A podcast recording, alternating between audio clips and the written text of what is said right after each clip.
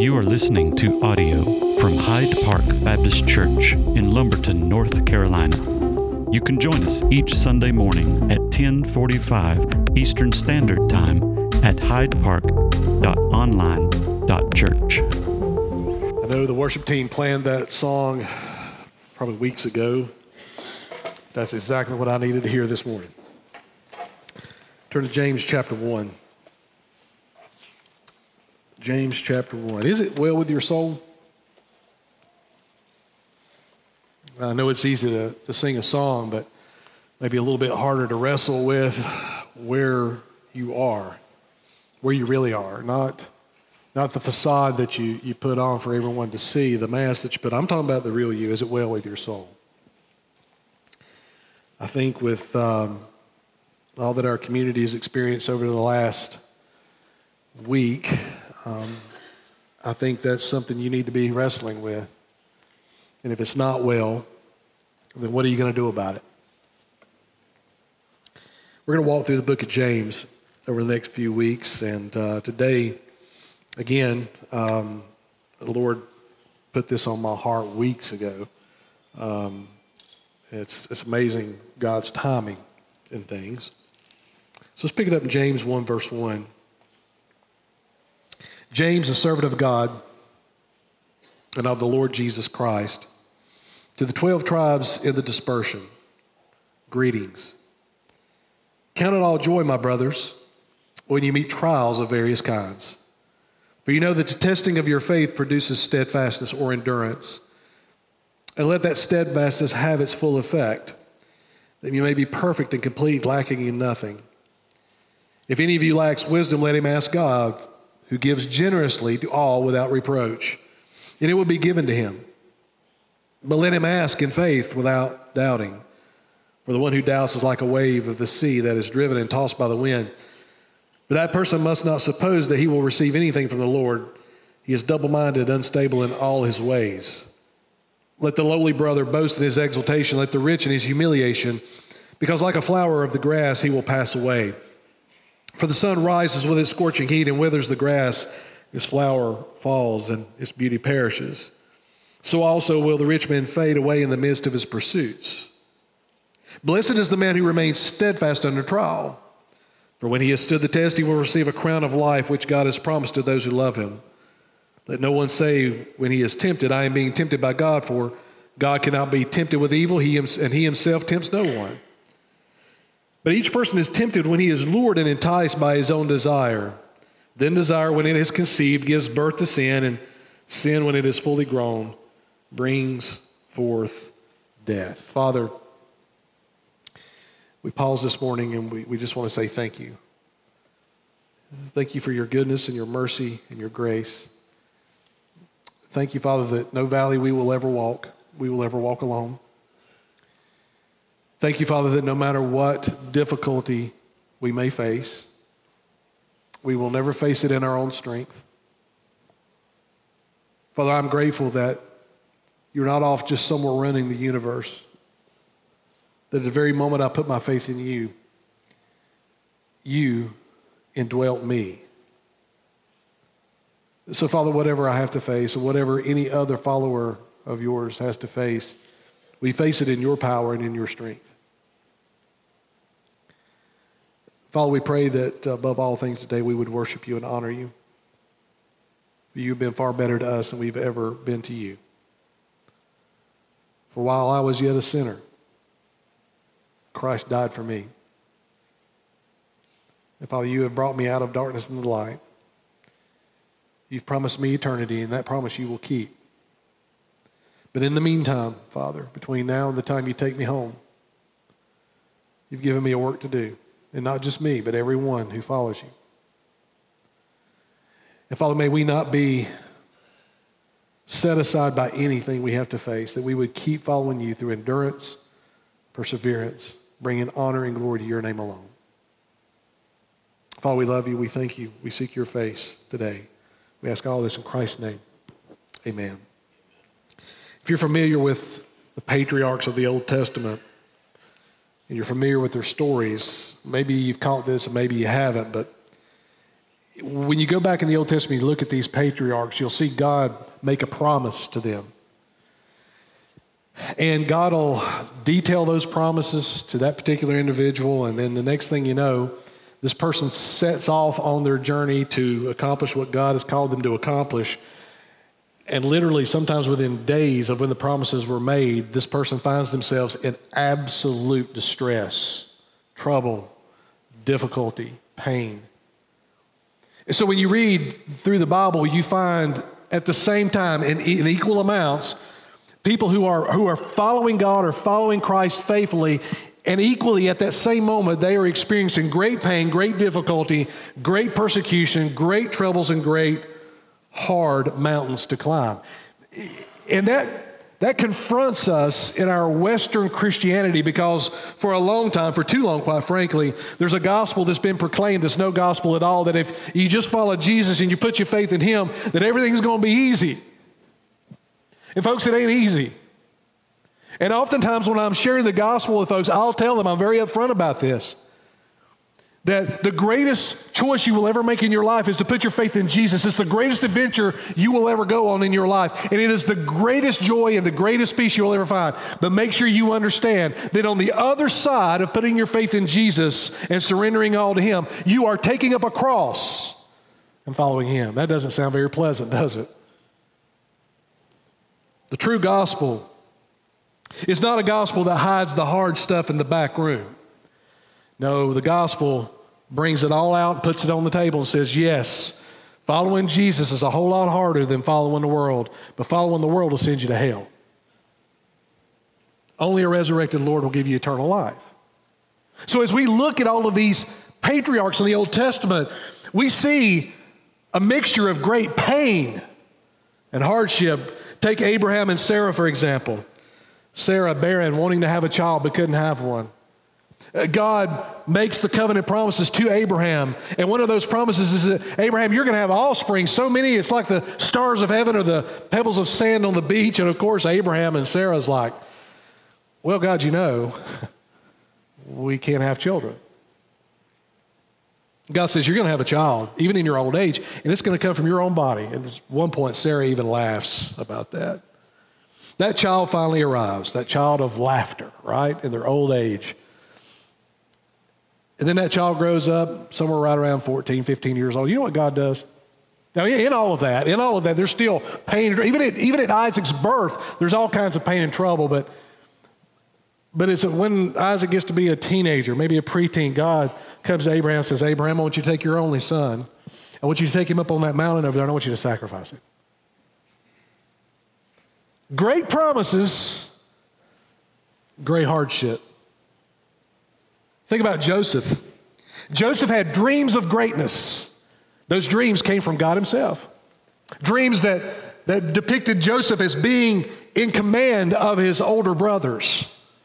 That, that Joseph not only was going to have command over his brothers, but even his father and mother were going to bow at his feet. And Joseph was enthralled as a teenage boy about all of that power and all of that fame and what could it mean? Well, the brothers were less enthralled about that. And the brothers eventually decide that they've got to kill this brother.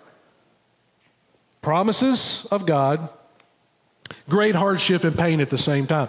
Uh, Joseph isn't killed by his brother, it's only by his oldest brother Reuben that he wasn't put to death right there in the desert. They sell him to some Ishmaelite traders, and then the next thing you know, Joseph spends a long portion of his life imprisoned as a slave. It's years before Joseph becomes the second in command, and that dream is fulfilled where his own brothers are bowing down before Joseph. Think about Moses. Moses is told by God that he's going to lead the nation of Israel to freedom and that he's going to lead them to the promised land that he, he had promised to Abraham. So, so Moses, under the direction of God, goes into Egypt and, and God unleashes plagues upon Egypt. And finally, the Pharaoh relents and Moses leads this great nation to freedom. And they get out in the desert, and eventually they make it all the way to the border of the promised land. And Moses had been told that that land flows with milk and honey. Everything that they would ever need to sustain themselves is there, and they can live as a nation. You know what ends up happening? They end up wandering around the desert for 40 years because they didn't have enough faith to go in. God says, Moses, you're going to get to lead a nation. But that nation is going to cause you tremendous pain, tremendous hardship. Joseph, you're going to be in charge, you're going to be in control. But Joseph, between now and then, there is a hard road you've got to walk. Think of David. David set apart at 15 to be the king of Israel. 15. But what does David do for the next 15 years? He's not reigning in some big palace somewhere. He's on the run for his very life, living in caves, having to struggle to survive day to day. Is this what you call me to, God? Is this, is this the kind of kingdom you call me to? You read the Psalms and you see David's pain and his struggle of how he's trying to reconcile in his mind. On the one hand, he's called to be a king, but on the other hand, he doesn't even have a place to lay his head. Jeremiah called by God to proclaim a message at age 17. Spends 40 years preaching, not one convert. And eventually, those very people he's preaching to try to kill him. Jump over into the New Testament. The disciples were told by Jesus, He says, If you'll come follow me, I will make you fishers of men, and you will inherit the kingdom of God. That sounds pretty good. They had no idea that the next three and a half years they wouldn't have a home. They'd have to walk away from all their family. Even the very Jews, the very religion that they'd grown up in, rejected him and wanted to kill him. All to end up at a cross on a hillside as their teacher, their rabbi, bleeds to death as a common criminal in front of the world watching. You get where I'm going here? Jesus has never, one time, called you to comfort. He provides comfort. But his end goal in your life is not comfort his end goal in your life is just not so that everything is fresh and lovely on this side of eternity, and then we walk into heaven, and then eternity is just that much better. Everywhere I look in the Bible and everywhere I look in the world of people following Jesus, they have trouble and pain. So, what are we to make of this? Well, James writes this letter, probably one of the oldest letters in the New Testament. This one was probably written 40, 50, maybe, early, very, very early in the New Testament church. And if, if James was alive today, and if James was one of your friends, and, and, James and you would, would exchange text messages or emails, James would be the guy that every email you get and every text you get is in all capital letters with all kinds of exclamation points. Because that's exactly how his letter reads. It's all caps from here in. James, the letter that he writes, is extremely practical. Uh, matter of fact, there's been a lot of debate about the theological value of the book of James, which, quite frankly, I think is an insane argument. But nonetheless, in this book, we have practical faith. In other words, if you are a follower of Jesus, that should look like something in the world. It should be different than what you were before. James is going to map that out for us. He's going to talk about a whole lot of things. We're going to walk through it. Today, he's going to talk about the section we're in today, he's going to address trials and hardship. James only believed in Jesus after the resurrection. I believe that James is the half brother of Jesus. Now, you may not realize this, maybe you know this, maybe you don't, but Mary and Joseph had other children. James was one of those children. There was also some other sons. There was a son named Joseph, a son named Simon, and get this, there was another son named Judas, of all things. They even had daughters. So Jesus has some half siblings. Why do we call them half siblings? Well, Joseph and Mary come together, they have children, and that's who they are Joseph and Judas and James and some of the girls. But remember, Jesus is not the result of Joseph and Mary coming together.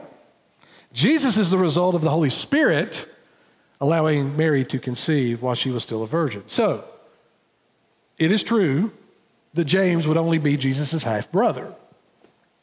And James struggled with Jesus, his half brother, being Messiah. He didn't believe at first. It was only after the resurrection that he believed. But after he believed, after he placed faith in Jesus, James was a critical leader all through the early New Testament church. Matter of fact, Paul refers to him as a pillar of the New Testament church in Galatians. James became the key elder for the church in Jerusalem.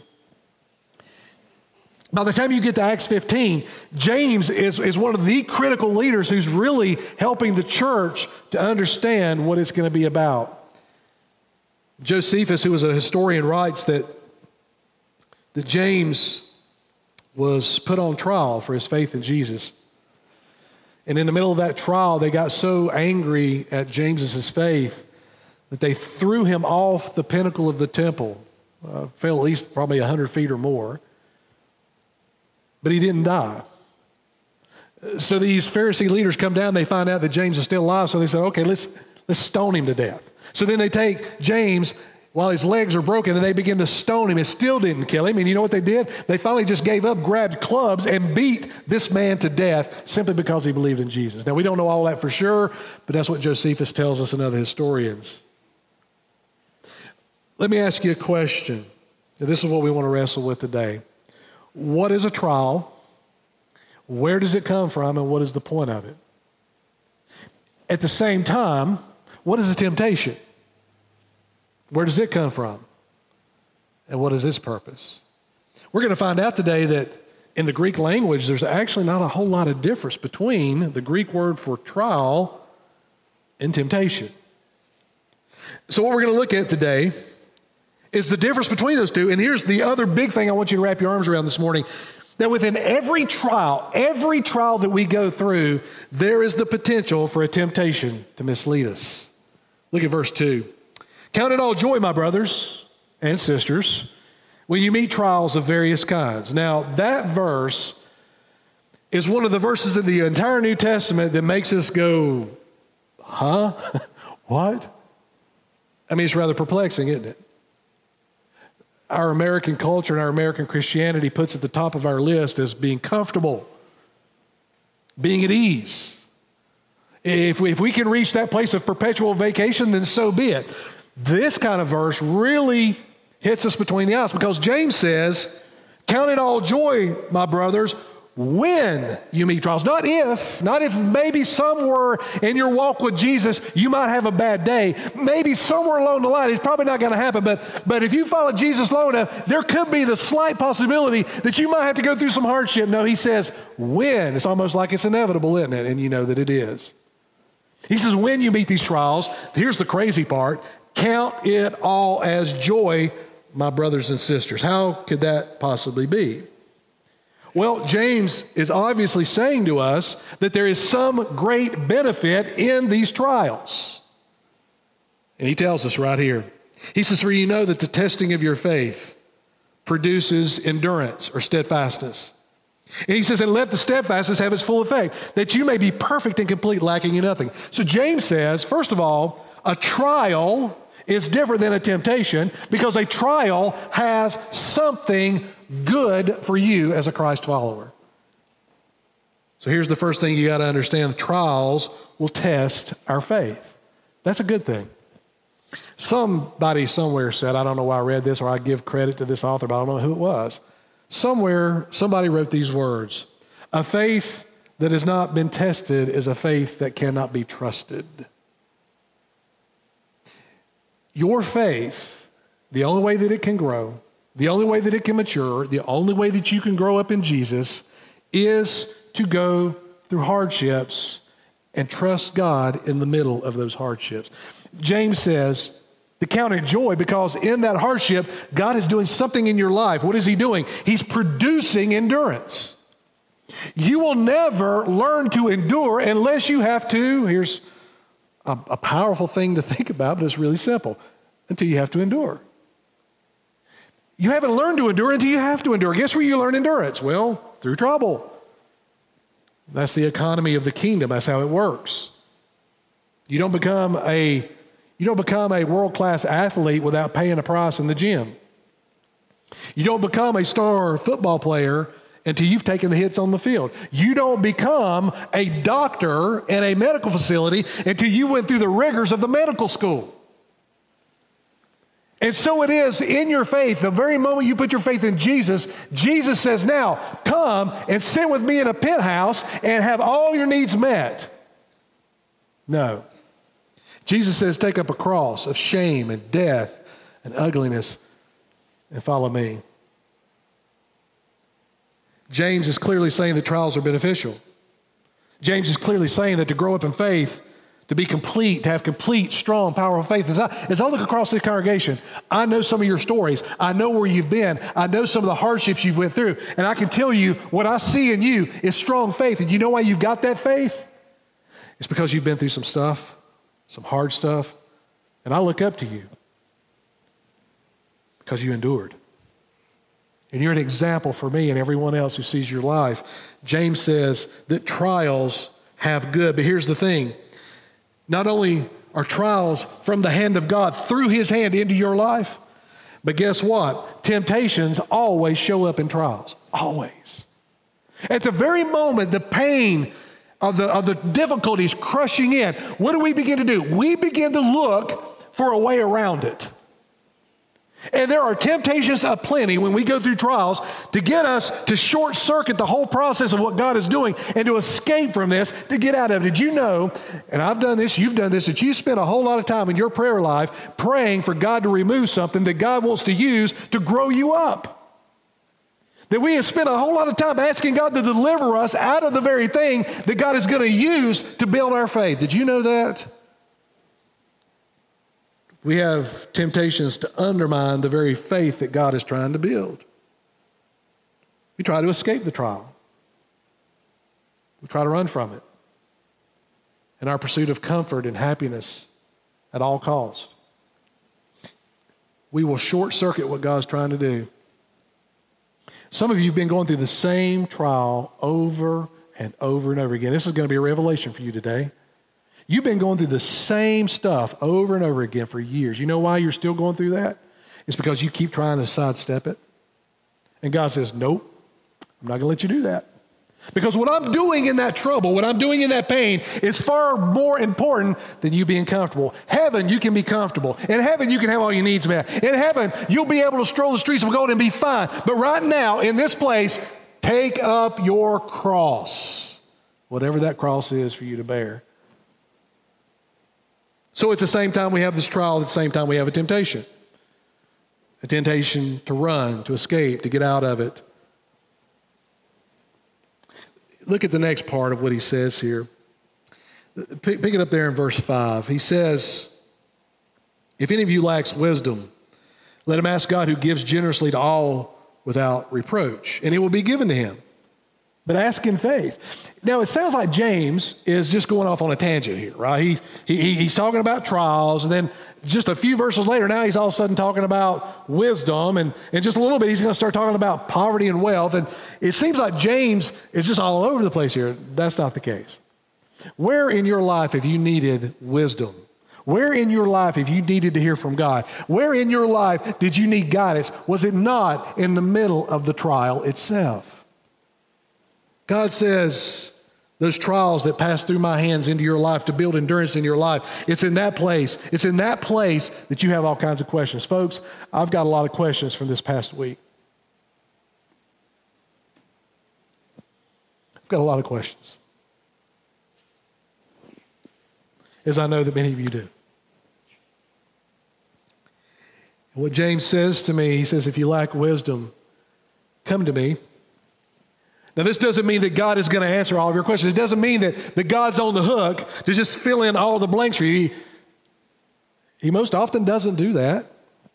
But what he does do is when I get into his word, when I get around God's people, when I hear songs like we just sung, when I, when I talk with him, you know what he does? It, not necessarily the answers all my questions, but what he does is he gives me perspective about this world. I learn from God's word and from his wisdom that we live in a broken, fallen world, and in a broken, fallen world, People get in dark places. And in those dark places, with that pain and the hurt that they're going through, sometimes they don't see any way out.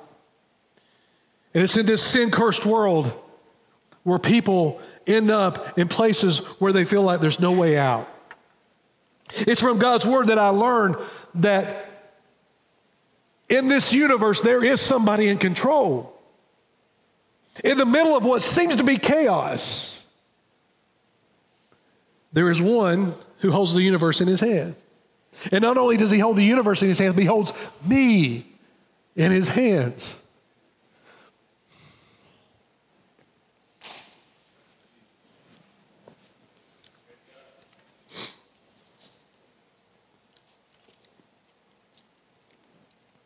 When I go to him seeking wisdom, he, he always gives me what I need in that moment.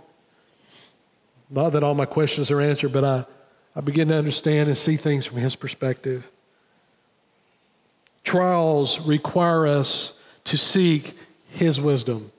So, so trials test our faith. Trials force us to run to him because, quite frankly, you don't have the answers, do you? Whatever you're going through, you don't have the answers for what that, what that means in your life. You, you can't make head or tails of it. But when you run to Him, the only thing that anchors your soul, you get anchored, you get, you get tied down. You're not just blown to and fro by what the world's saying. You have, well, perspective. And from that comes peace. But you know what the temptation is in the middle of the trial when it comes to wisdom? Well, doubt.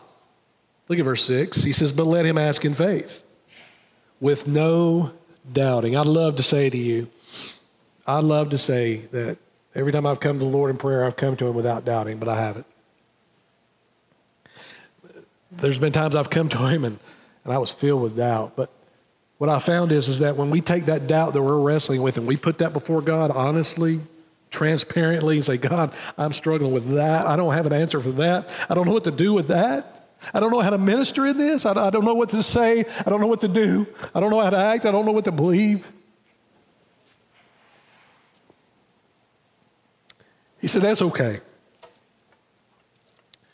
But guess what? This thing that I'm putting you through is for that very purpose to help you to rely on me and not yourself. The temptation is, is to run to the world. The temptation is, is to seek out their truth, which is no truth at all. The temptation is, is that we take these doubts and we run to a world that is also filled with doubts. And, and their doubts pour gas on our doubts, and the whole thing spins out of control. And that is why we get in really dark places because we hear what the world's saying. It seems to make sense, but the way I live that out, it just doesn't work. It can't work. So, what do we do? We end up going in this big spiral of darkness and, and hurt and pain because the world has no answers, but we keep running to them anyway. God says, Come to me. I've got the wisdom you're seeking, I've got the perspective that you're seeking. I'm Not going to answer all your questions, that'll come later. But for now, just trust me. Listen to what I've already told you. Put your faith here, put your trust here. Notice what he says about this. He says, The one who doubts is like a wave on the sea that is driven and tossed by the wind. You ever been there? Oh, I've been there. You invest in something other than God's truth, and next thing you know, you have no truth at all. You have no perspective. You don't know which way's north. If you've ever, if you ever tried to look at a map or you've tried to, to use a compass and you, you can't determine where you are, then how do you know how to get to where you're going if you don't know where you are? That's what God's wisdom does. It helps you to know where you are, where He is, what He's doing, and it changes who you are, builds your faith, helps you to endure. So not only does trials test our faith and trials make us run to God for wisdom, notice what else in verse 9. He says, Let the lowly brother boast in his exaltation and let the rich in his humiliation. What is he talking about? Now, all of a sudden, he's talking about poverty and wealth. Here's what he's talking about. But in the middle of our trials, those who realize they have nothing in themselves to throw at this, that they have to rely on God completely and totally, those are the ones whose faith is built and endure. He says here, and he, he, can, he puts it in the context of someone who is poor versus someone who is rich. He says, Let the lowly brother, the, the impoverished brother, boast in his exaltation. What is it about the, the lowly, poor individual versus the one who's wealthy? Well, the one who's poor can't write a check. The, the one who's poor can't fill up their cabinets with food because they don't have any resources to get the food. So, what does the, the lowly brother or the lowly sister do? They seek God. They pray to God and say, God, I don't have any resources. God, I can't get around this. God, I can't get through this. So, God, you've got the answer. I'm completely dependent on you.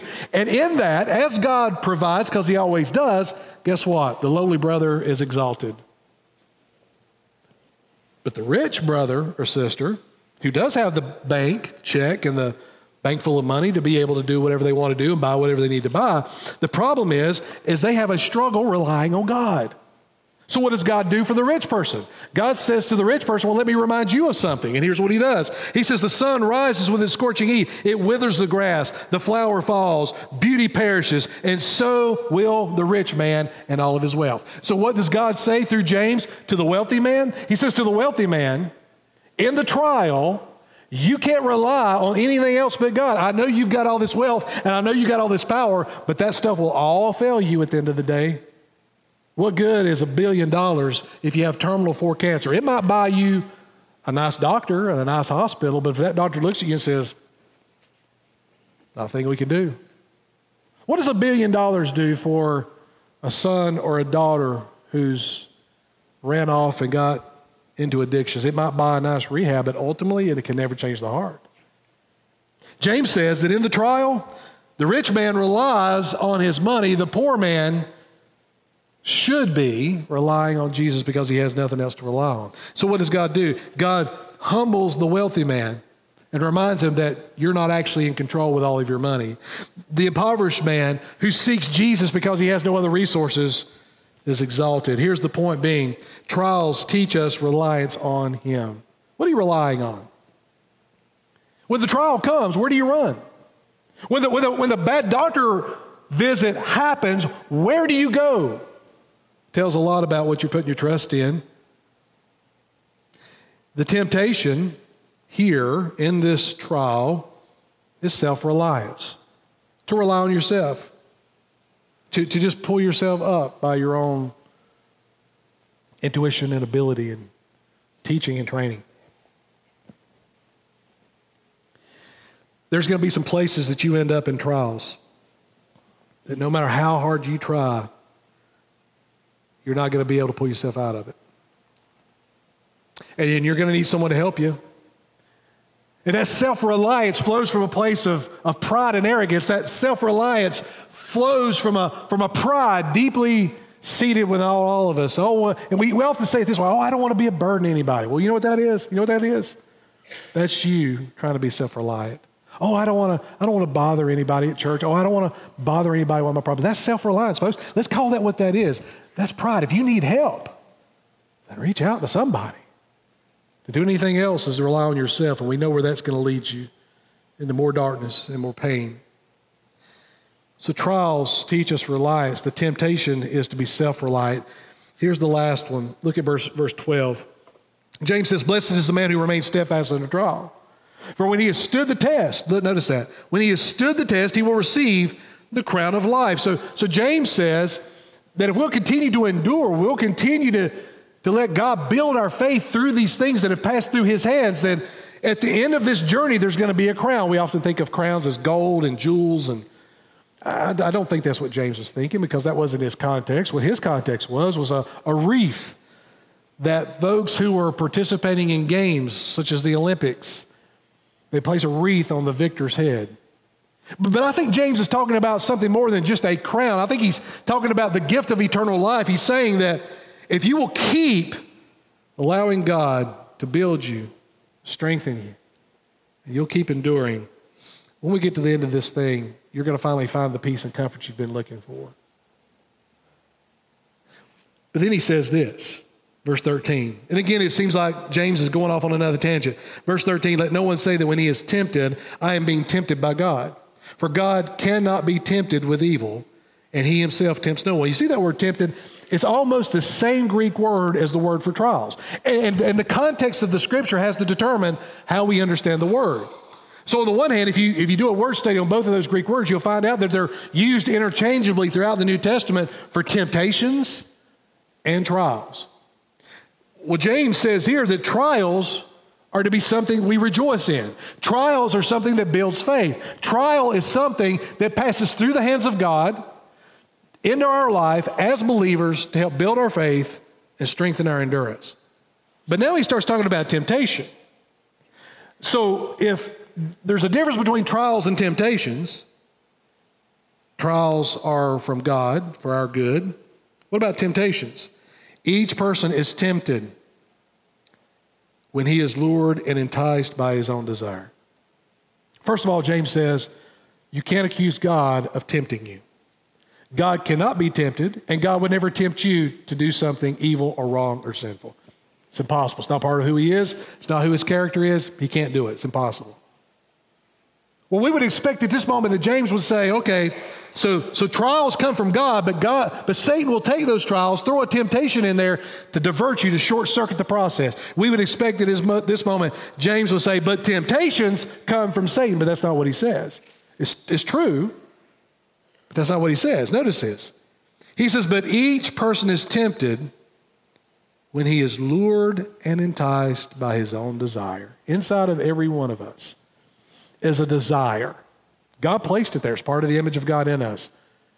It's not necessarily bad. You can have a desire to further your career. You can have a desire to raise your family well. You can have a desire, maybe for those of you who are single, a desire to be married, a desire to have a family. You can have a desire to, to make enough income to support yourself and maybe be generous to others. All of these desires. You can have desire from a sexual sense, and that is to be experienced within marriage.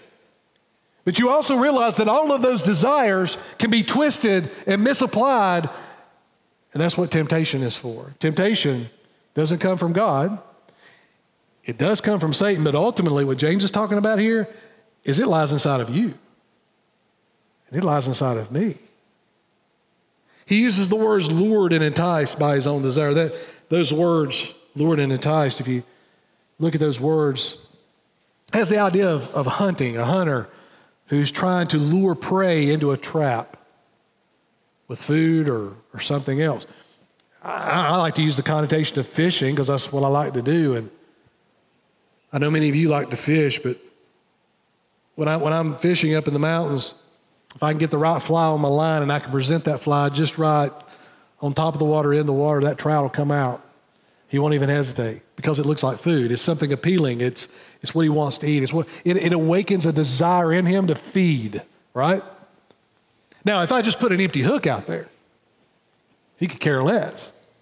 Now, you may have hooked some fish by mistake by reeling in, you know, you have some live bait, you're reeling in by, by mistake, you hook a fish. Doesn't happen very often. That's not what I'm talking about. I'm talking about you're trying to lure that fish to take a hook. And if that hook has nothing on it that's appealing to that fish, no desire is awakened inside that fish to eat. And so it is with you.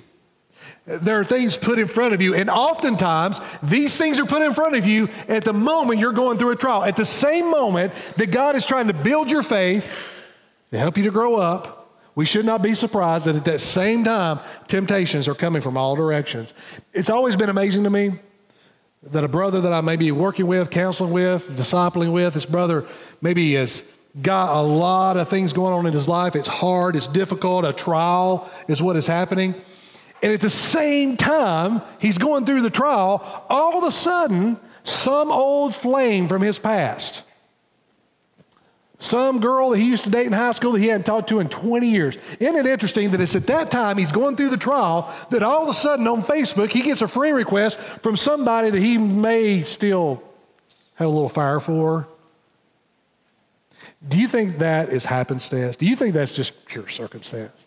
I've seen this a thousand times, not only in other people's lives, but in my own. But when you're walking through the trial, temptations begin to come in. What are the temptations trying to do? Awaken a desire inside of you to participate in something that brings destruction into your life, to short circuit what God is doing, to get you to step around what God is working in your life. The fact of the matter is, is we have no one to blame but ourselves. You've, you've heard the saying, well, Satan made me do it. No, he didn't. He might have put something in your path, but it awoke something inside of you and you acted on it. It's not your mom and dad's fault. It's not your church's fault. Definitely not God's fault. It's not a lack of education or a lack of money. It's a choice you made. And you got to own that. And when you make the choice, it short circuits the work that God's doing in your life. You may have heard this name. His name is Andrew Brunson. He's a missionary. And he was a, he was a missionary in Turkey for years 20 years. Well, in 2016, he was captured and thrown in prison. And he spent over two years in prison and he was in solitary confinement for over two years. He, he was able to be released. I think it was in 2019 is when he got released um, through some political stuff that happened. Was able to get him set free, but while he was there, he endured all kinds of pain and hardship. He was completely innocent. He'd done nothing wrong. The charges that they brought against him were completely made up. Now, you would imagine that, I think we have this in our mindset when we think about people who really suffer persecution, that it's in those places of persecution, in those dark prisons where the faithful of Jesus are there, that in that cell they've got the just the, the, they can feel Jesus in the air. It's like Jesus is right there in the room with them. They, they, they can feel it and they're, they're just empowered by it and they're strengthened by it. But you would imagine that the presence of God in the room for someone who's suffering this kind of persecution for their faith would just have to be palatable. You could just almost like reach out and touch God. Is that not what we often think about people who are in these types of real persecution? I want you to hear what he said. There's a YouTube video. He, he did a, he spoke at Wheaton College in 2019. It's on YouTube. I'd encourage you to watch it. This is what, what he said about those moments long days, long hours in solitary confinement, face down on the floor. Very little food, no sleep. Thinking that he's going to be and he's going to die in prison, never going to see his family again, all for the all for the reason that he was being faithful with the gospel in a place that needed to hear the gospel, and now he's in prison and may never come out alive. Listen to what he said. He said, After a few days in prison, I completely lost the sense of God's presence. God was silent, and he remained silent for two years. It's not what we were thinking, right? Maybe that describes you. You're not in a physical prison, but you're going through a trial. And you've been desperately, desperately trying to find God in the middle of it. God seems silent, seems disconnected. Prayers aren't going above the ceiling. So in that moment, in, in, that moment, would the, would the right course of action be to just give up on God? I mean, I mean if God's not going to come in here and fix this problem, then I'm just not going to follow him anymore. And by the way, I've been faithfully sharing the gospel. I've been going to the church with this gentleman. He's serving Jesus in a hard place. Wouldn't it be obvious or, or normal in that moment to say, Jesus, look at all the things I've done for you. Why will you not do this for me? Have you not been there? I have. Let's, let's strike a bargain, Jesus. He says, after two years, God was silent. Then listen to what he says. He says, There are some who go into the valley of testing, and some do not make it out. He says, I was broken like I'd never been broken before. He said, I lay there alone in my solitary cell and I, I had great fear and terrible grief, and I was weeping uncontrollably. And the thought kept going through my mind Where are you, God? Why are you so far away? And I opened my mouth as I wept aloud, and I was surprised at what I heard come out of my mouth. I heard these words come out of my mouth I love you, Jesus. I love you, Jesus. I love you, Jesus. No comfort, no food, no bed, no family, no entertainment. In a situation where his life could end at any moment. God is distant. God is not there in the room. He can't feel him, can't sense him. But the only thing that he's holding on to in that moment is his love for Jesus in that moment. That was the, the only anchor that he had, the only thing that he could, could, could, could hold on to. And that was enough because if you got Jesus, you've got all you need. And then he says this He says, I thought, here is my victory. God, even if you are silent, I love you. Even if you let my enemy harm me, I love you. Even if I die in this cell, I love you. Even if it's stage four cancer, I love you. Even if my prodigal son or daughter never comes home, I love you. Even if in this dark place that my loved one is in, they don't come out, I love you. Even if my parents pass away, even if I lose all my friends, even if I'm mocked for loving Jesus, even if I attend that church, even if Jesus, I love you. Is that where you are today? The very trials that God is bringing into your life is to build that kind of faith. This, this man could not have arrived at this place any other place but in that prison. And whatever prison you're in, God is up to something. Don't try to short circuit that. Understand that your father is a good father. Find joy in the journey, even in the trials.